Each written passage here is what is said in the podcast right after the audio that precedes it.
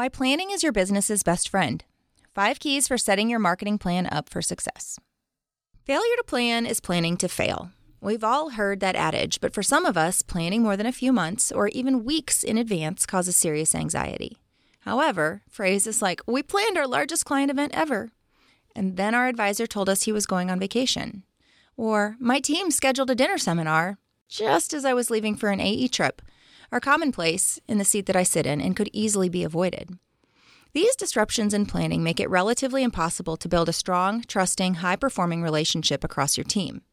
However, when foundational plans have been laid and there are benchmark expectations in place, everyone in the office can move a little faster with a little more autonomy.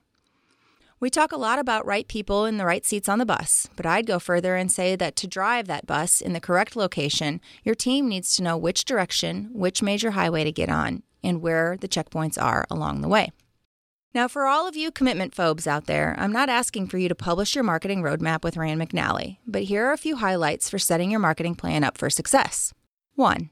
AE events are scheduled for 2024. Block these days and any of your anticipated personal days out of office on a giant wall or digital marketing calendar and display it as proudly as the Atlas was once displayed on the dashboard of an old station wagon. Consult with your spouse, reference the kids' sports and school calendars, determine a ballpark time frame for any vacations you might take and pencil them in, and a sub-producers should do this as well. These become blackout dates your team knows to schedule around. This also gives you an idea of how many working days you will have in 2024, which is a critical number in the most important number equation.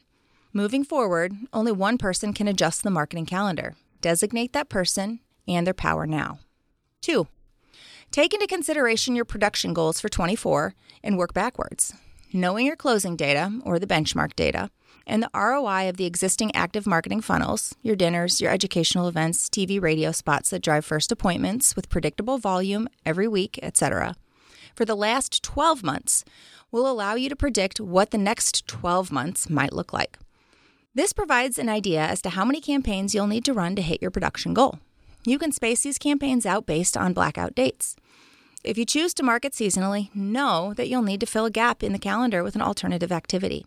If you're an office that turns seminars on and off in spurts, use that time to be routinely improving and practicing your presentation in front of others to avoid getting rusty in the down months.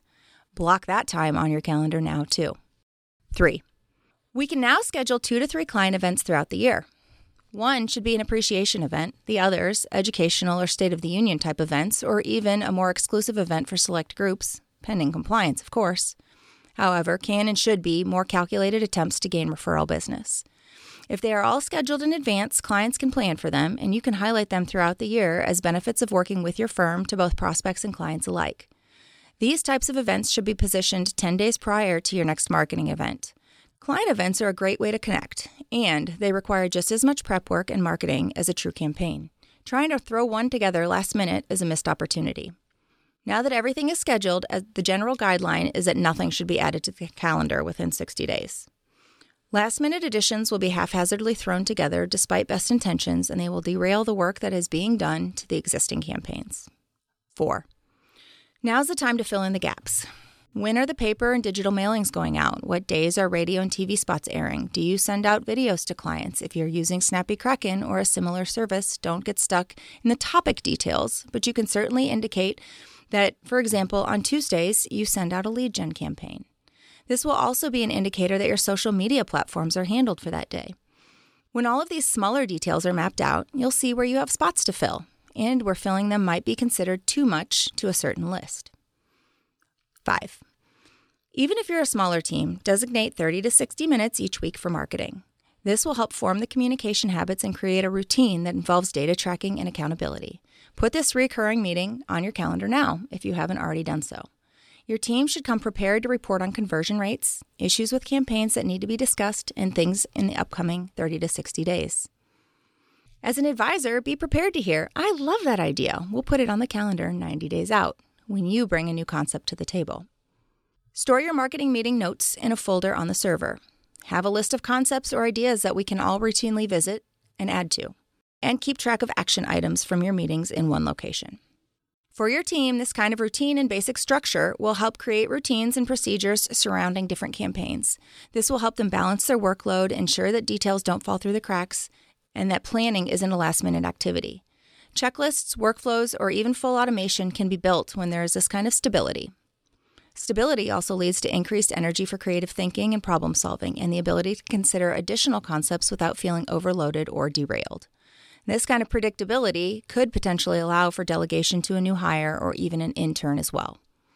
With these parameters in place, as the advisor, you will have the confidence that your allotted budget is being spent appropriately and that you're getting the data you need to make informed decisions about your marketing.